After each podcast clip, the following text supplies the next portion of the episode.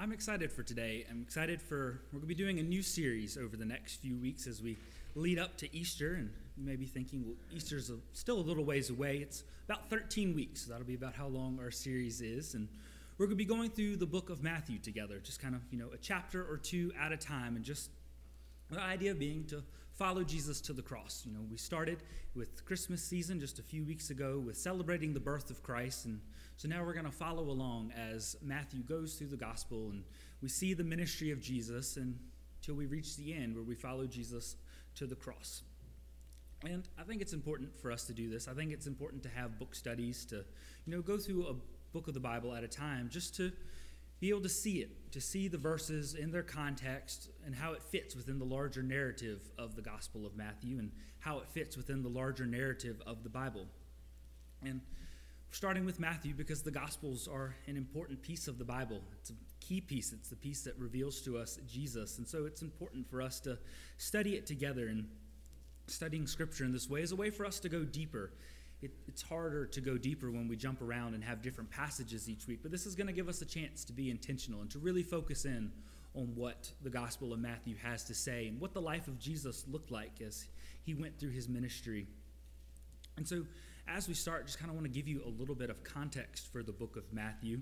Right? It's the first book in the New Testament. And so many of us have read it, we know it, but there's a chance for us to dive deeper and to reflect on the different things that it says. And, you know, traditionally, the Gospel of Matthew is believed to be written by the Apostle Matthew, which is why it has the name Matthew, but there is some debate there because we don't know for certain who wrote it. The Gospel itself does not tell us who wrote the Gospel of Matthew, but it's often attributed to him. And Matthew's Gospel is unique in that it contains some stories that aren't contained in the other Gospels. You know, we have the story of the wise men visiting Jesus, right? That, that's in Matthew's Gospel, but not in the others. The same with some of the parables that Jesus taught. We find a few in this Gospel that don't get highlighted elsewhere.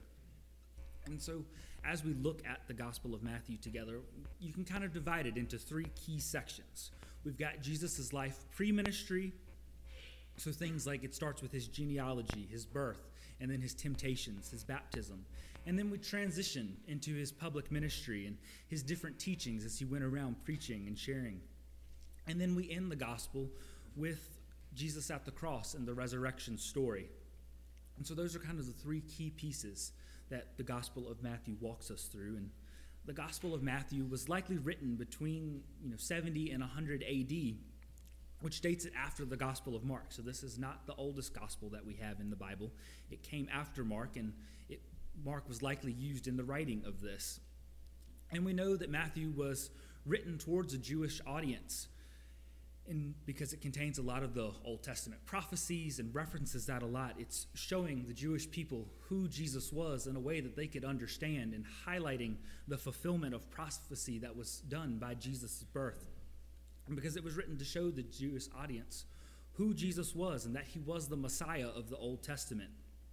And so he was writing to show others who Jesus was and how that he was God and how he was king and how he was able to fulfill the prophecies. And so we're kind of, you've noticed we're kind of jumping ahead a little bit. We're starting in Matthew 3 instead of starting at chapter 1. That's because we've been there during the Christmas season. We've looked at chapters 1 and 2. We've talked about those stories. But just to give you a little recap as we dive in, you know, because there's a lot that happens in the first two chapters. We start with the genealogy of Jesus. We start by showing who Jesus is in relation to his forefathers, you know, connecting him back to King David and connecting him back to Abraham. We see those connections. And then we see the angel visit Joseph and tell him about what's to happen, about the baby that's to come. And so we see this, and then we see the birth of Jesus and the wise men coming to visit him. And shortly after this, the family has to flee to Egypt because they're fearful that King Herod will kill them. And so they spend many years in Egypt, and we're not told the specifics then, but then they're able to return after Herod dies. They're able to return back. And so that's and so then we kind of pick up in chapter 3. And chapter 3 fast forwards a lot. We're now at Jesus as a fully grown adult and we're at the story of his baptism, which is what we're going to focus on today. And so I would encourage you, you know, as we leave here this week and you go home, read, read back over chapters 1 and 2 because we're going to read through the entire gospel together over the next couple months. So go back and read those chapters and so you can see the full picture and we can see the full life of Jesus.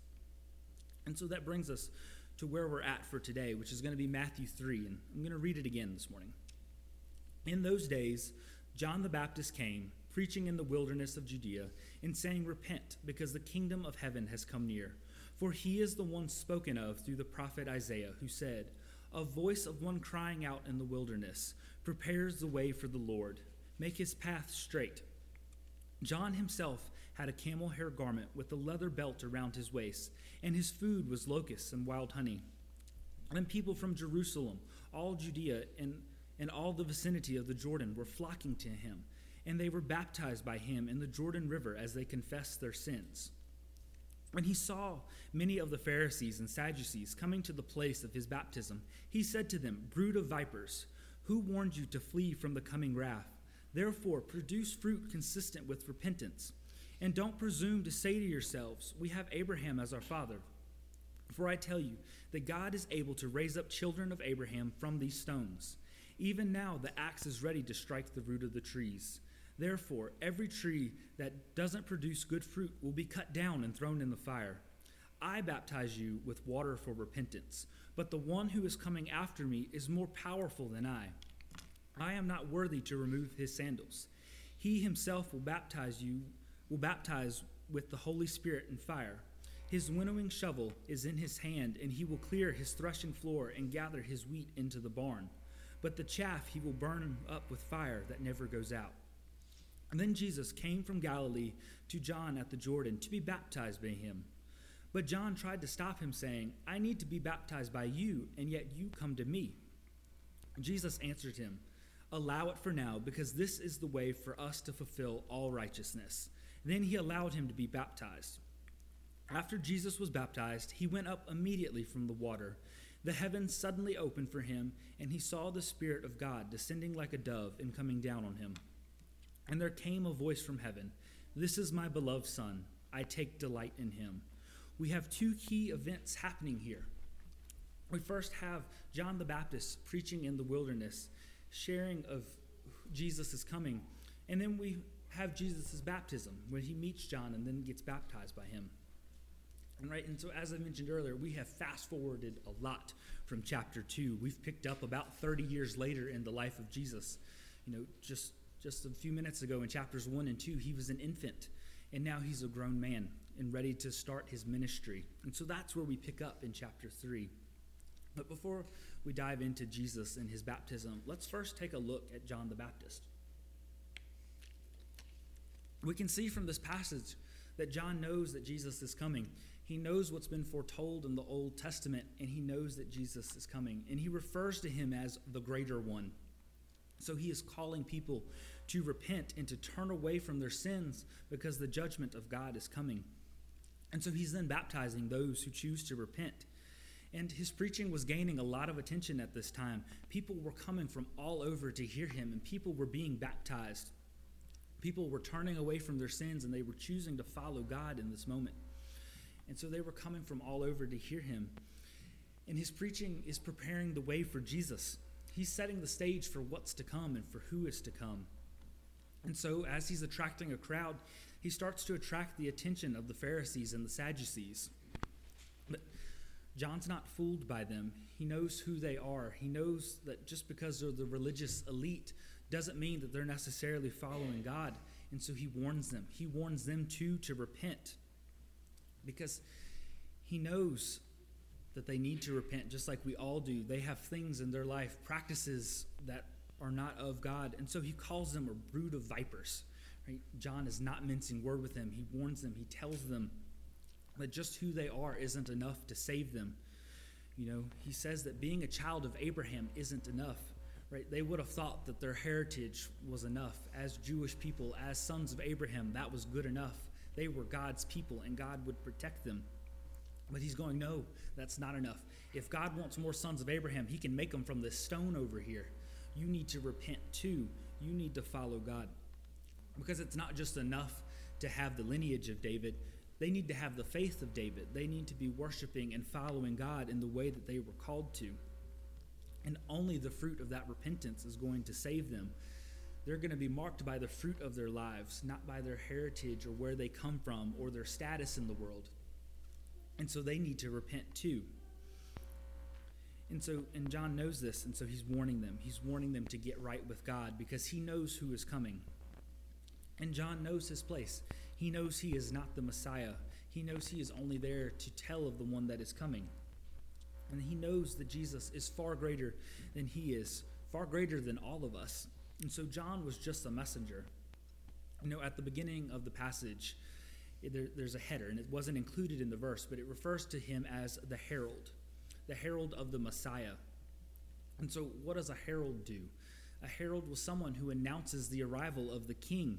He proclaims that the king is here. Right? You know, you watch movies and things with kings in it, right? They often play a little trumpet, play a song, and then announce, you know, the king is here. And that's what John's purpose was. He was there to announce the arrival of the Messiah. And John took his job seriously. He was dedicated to what he was supposed to be doing. You know, he's living out in the wilderness, preaching and teaching repentance. And he's out there living on wild locusts and honey. You know, wild locusts, things he can catch out there in the wild. That's what he's feeding himself with. That's how he's sustaining himself as he's preaching repentance. You know, he knew the significance of Jesus' arrival, and he wants everyone else to know that. That was his main focus. He wasn't worried about himself and his clothes and the things he had to eat. He was worried about preaching Jesus and preaching to repent as Jesus comes. And so John is out there and he's doing baptisms. As people repent, he is baptizing them in the Jordan. And John knows that his baptism is just symbolic. He says it. You know, it's a show of commitment to repentance. It's a show that show of people repenting. It's an outward symbol of what's happening in their hearts as they choose to follow God. He knows that this baptism isn't making anybody clean. Only Jesus can do that. And that's what Jesus is going to do when he comes. He's going to baptize through the Holy Spirit and through fire. Jesus is going to be the one who brings that cleansing power to the people. And John knows this. And so then that kind of brings us to the section of Scripture where we get to Jesus' baptism, where Jesus comes to John to be baptized. And so we see Jesus here choose to submit himself to John's baptism. You know, Jesus had nothing to repent of, yet he chooses baptism. Jesus is choosing free choosing to identify with the message that John is preaching and with the movement of followers that John has created in the name of God. Jesus is associating himself with this man and going, Yes, you were right. The Messiah is coming, and that Messiah is Jesus. And John recognizes that he's not worthy to baptize Jesus. You know, he's not worthy to take off his sandal, as he says. But Jesus says, No, th- this is what needs to happen. John recognizes, though, that he's the one that needs to be baptized by Jesus. He's the one that needs the cleansing power of Jesus.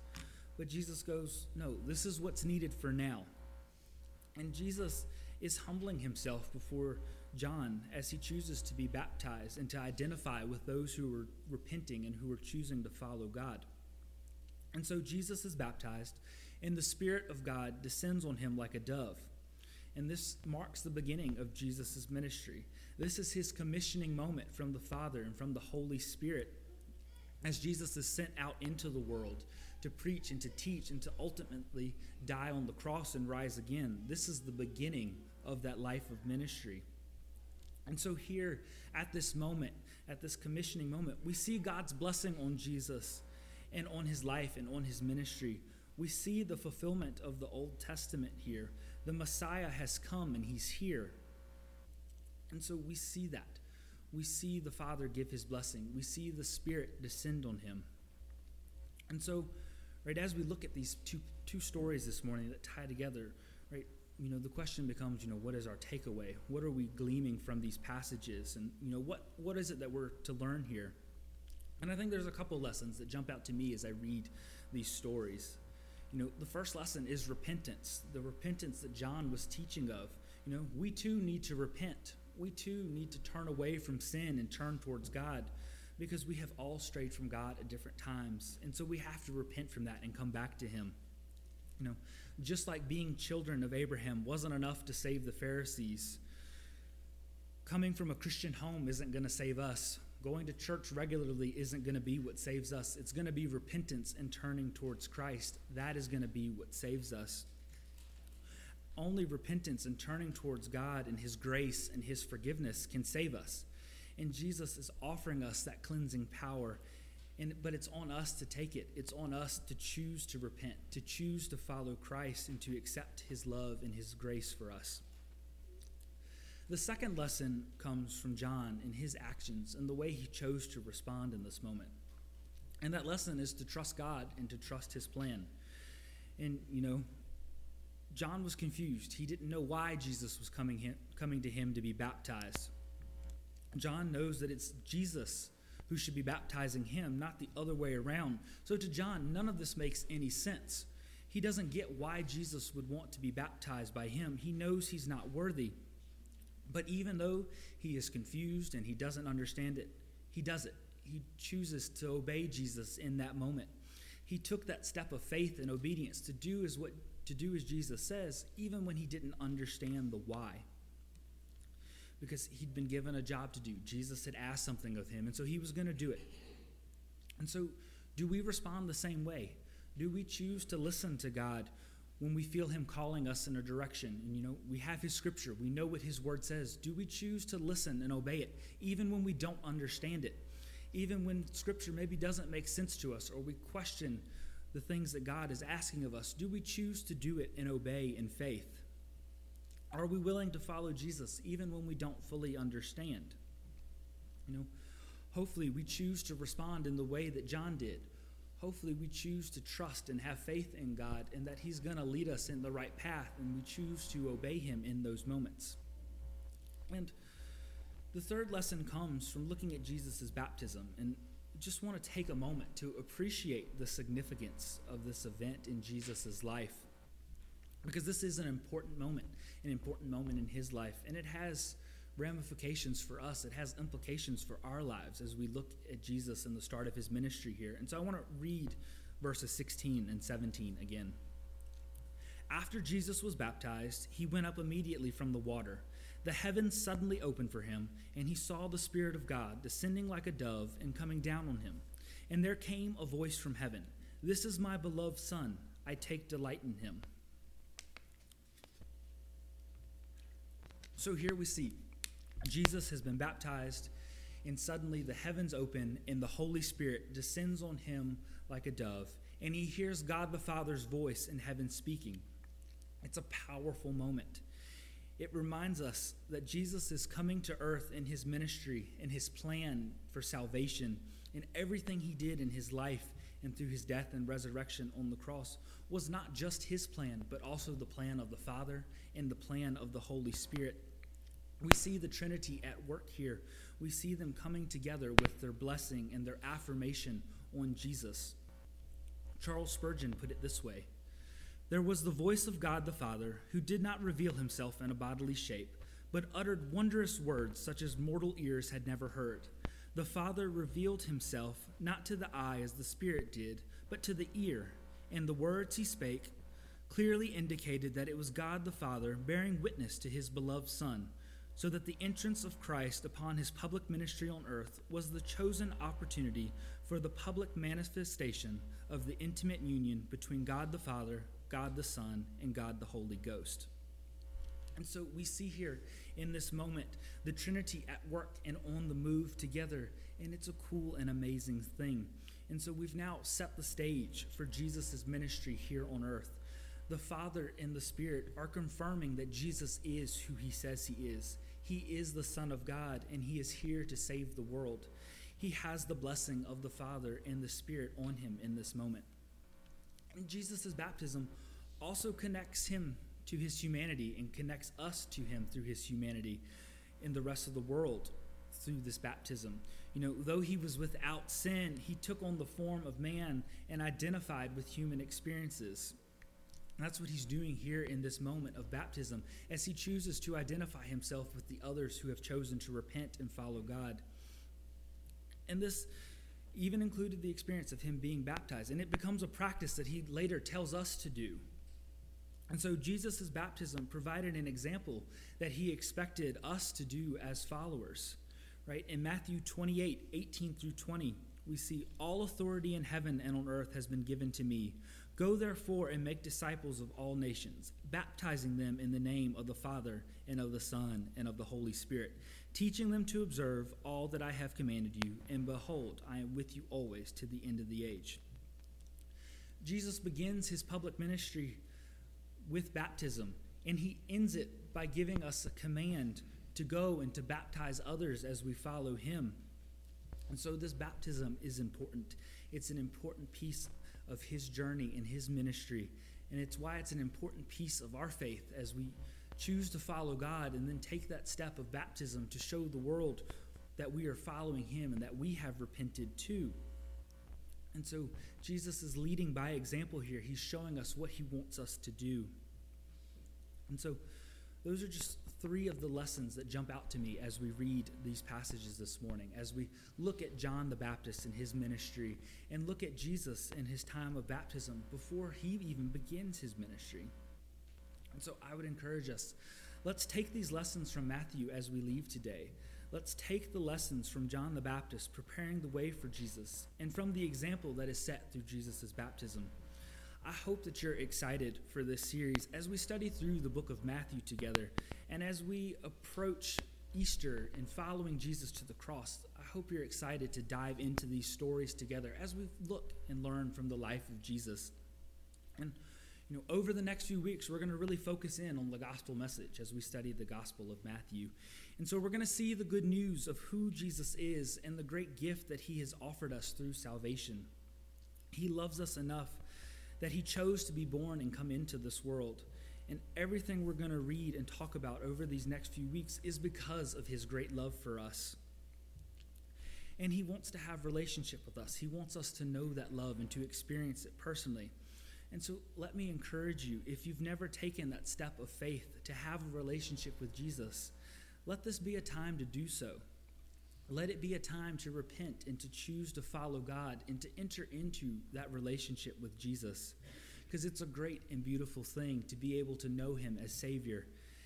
And as we study the gospel together, there's no better time to do that. And so let this be a time for us to commit our lives to Jesus. And for many of us in this room, we've already made that decision. We've chosen to follow Jesus. So let's continue to follow Him. Let's continue to be reminded of his teachings and the things that he has called us to do, and let's choose to follow him still. And let's use this time as we study through Matthew to draw closer to him. You know, we may have heard these stories before and we may have read them many times, but let's ask God to give us fresh eyes and ears to see and hear them anew this time. Let's ask God to have them transform our hearts like it were the first time we're reading or hearing these stories. And that would be my encouragement for us as we leave here. And I would also just like to encourage you read ahead. You know where we're going to be for the next couple weeks and months. We're going to be in the Gospel of Matthew. Let's spend time each week reading through just a chapter or two at a time as a way to prepare our hearts for next Sunday, as a way to prepare our hearts for the ways that God is speaking and moving through the Gospel of Matthew. You know, we're going to cover 26 chapters in about 13 weeks, so we have to go fairly fast. And there are pieces and stories that we're going to miss because we can't focus in on everything. But taking time to read it at home in between each Sunday is a great way to still get those stories and to hear how God is speaking and moving. And I'll try to pull it, put it in the bulletin like I did this week. It'll be there at the bottom where, where we're going to be next week. So you know, you know, go ahead. We've been in chapter 3 today. Read chapter 4 before next Sunday so that you're prepared and give it a chance to just kind of meditate on your heart so that God can speak to you through His Word. And so now let's go to God in prayer. Dear Heavenly Father, we thank you for all your many blessings. We thank you for the opportunity to gather in this place to worship and to praise you, Lord. And Lord, we thank you. We thank you for your scripture and for the gospel of Matthew. And Lord, I pray that you would bless us as we dive into your word together and study it as we seek to draw closer to you. I pray that you would help us take the lessons from John the Baptist and from Jesus' baptism and apply them to our hearts and to our lives, and that as we read the gospel together, it would be transforming our hearts to be more like you, Lord. All this I ask and pray in your precious and holy name. Amen. Our closing hymn this morning is going to be Jesus is Lord of All. Let's stand and sing hymn number 599.